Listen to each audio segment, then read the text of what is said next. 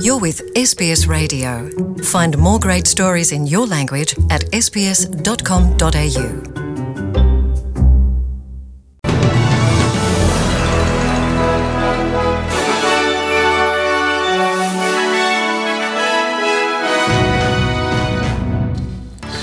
This bulletin and your Aboriginal Services Unit, part of an upgrade to curb Indigenous overrepresentation at Banksia Hill and humanise the facility.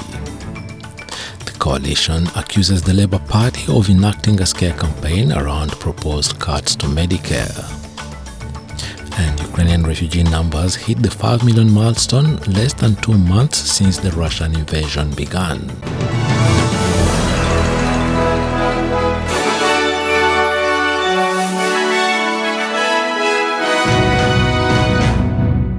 A new Aboriginal Service Unit is one of the major inclusions in a multi-million dollar upgrade of the Banksia Hill Juvenile Detention Centre.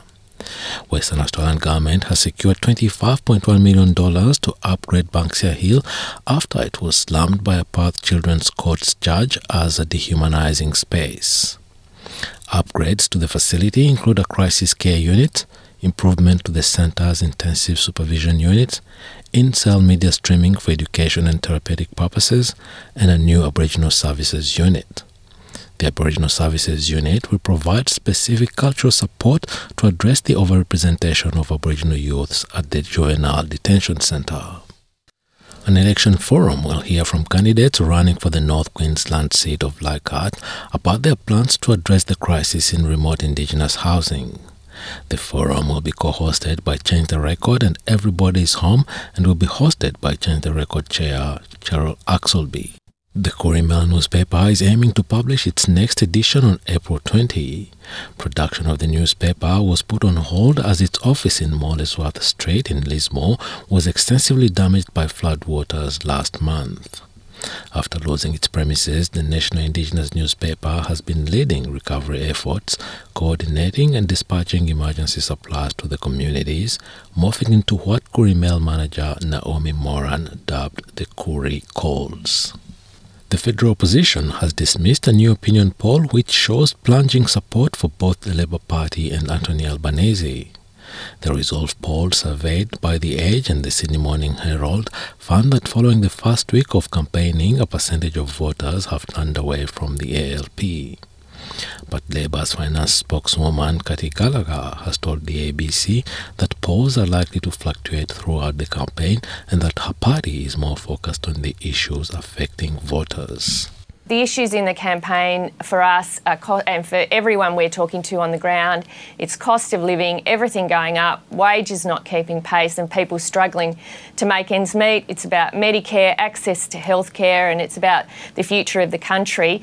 That's what we have to stay focused on because that's the contest of ideas in this campaign. And I guess we leave all of you to talk about, you know, the ins and outs and commentate on the opinion polls. But for us, next thirty-three days are about what the Australian people are talking to us about and our solutions for some of those pressures. Labor is warning the government's new pick for Federal Health Minister could lead to cuts to Medicare. Senator Anne Ruston, who currently holds the Social Services and Women's Safety portfolio, will assume the role if the Coalition wins the next election, taking over from retiring M P Greg Hunt. Labor leader Anthony Albanese has spent the first week of the campaign spruiking healthcare policies and says the government will cut essential services.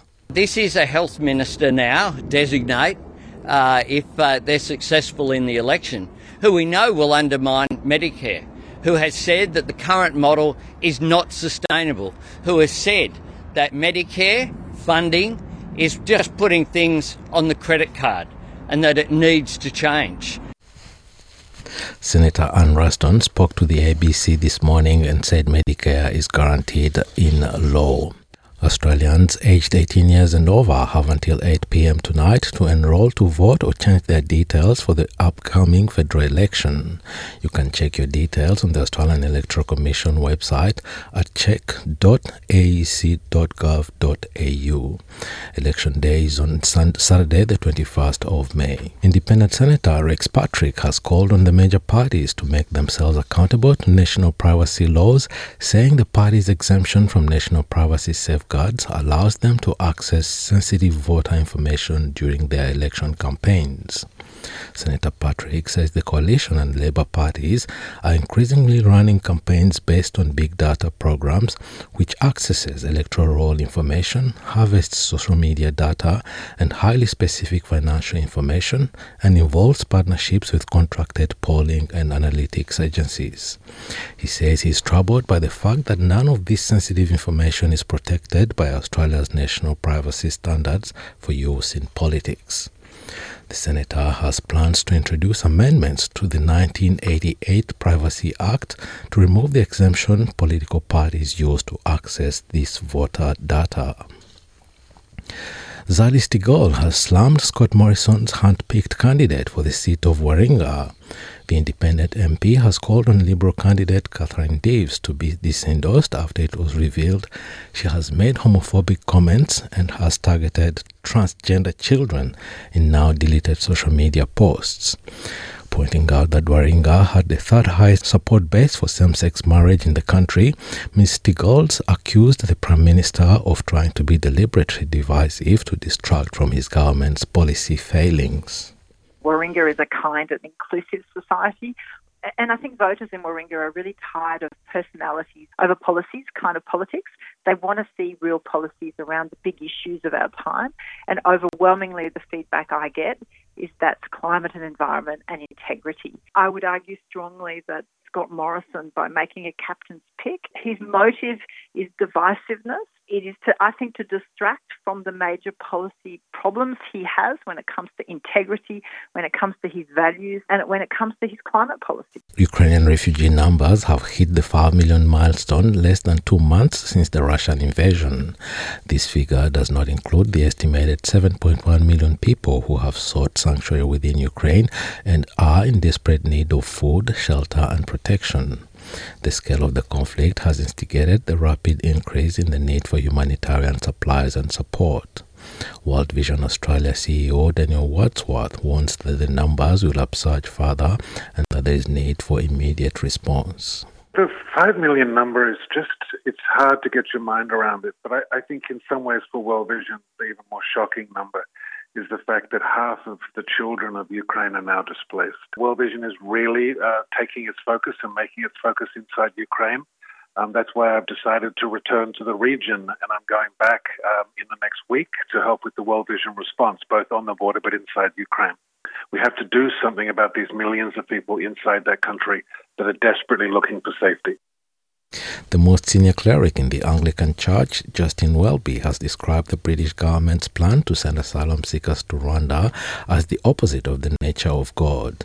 Britain and Rwanda announced last week that they had a, they had struck a deal whereby some people arriving in the U K as stowaways on trucks or in small boats will be sent four thousand miles to the East African country, where their asylum claims will be processed and, if successful, where they will then stay. But the Archbishop of Canterbury used his Easter Sunday sermon to describe the deal as a subcontracting of responsibilities. He told the congregation that while the details were for politics and politicians, there were serious ethical questions about sending asylum seekers overseas. It cannot carry the weight of our national responsibility as a country formed by Christian values, because subcontracting out our responsibilities, even to a country that seeks to do well like Rwanda, is the opposite of the nature of God, who himself took responsibility for our failures on the cross.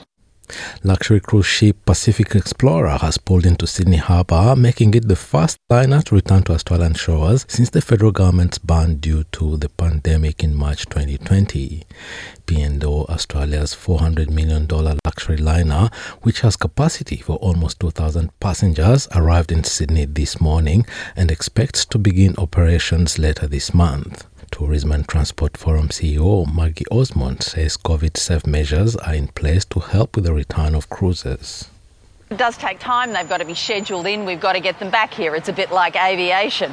You know, we needed an aviation attraction fund to get those international uh, airlines back into Australia. But having said that, there is massive pent-up demand here in Australia. We're the, just about the biggest cruising nation in the world. New South Wales, Victoria and Queensland have outlined testing and vaccination requirements for passengers and crew in preparation for the ships to return. Tasmania is still reviewing if the move is safe for the island state. And now having a look at the weather around the country. Broome, partly cloudy, thirty-four. Perth, sunny, twenty-four. Adelaide, showers, twenty-one. Melbourne, rain and nineteen degrees. Hobart, cloudy, seventeen. Albury-Wodonga, cloudy, twenty-two. Canberra, partly cloudy, twenty-three. Wollongong, mostly sunny, twenty-five. Sydney, also sunny, mostly, twenty-six. Newcastle, similar conditions, twenty-seven. Brisbane, partly cloudy, twenty-seven. Townsville, partly cloudy, twenty-nine. Cairns, possible shower, thirty. Alice Springs, sunny, thirty-one. Darwin, sunny, thirty-four degrees. And the Torres Strait Islands, a sunny day and a top of thirty degrees. And that is N I T V Radio News.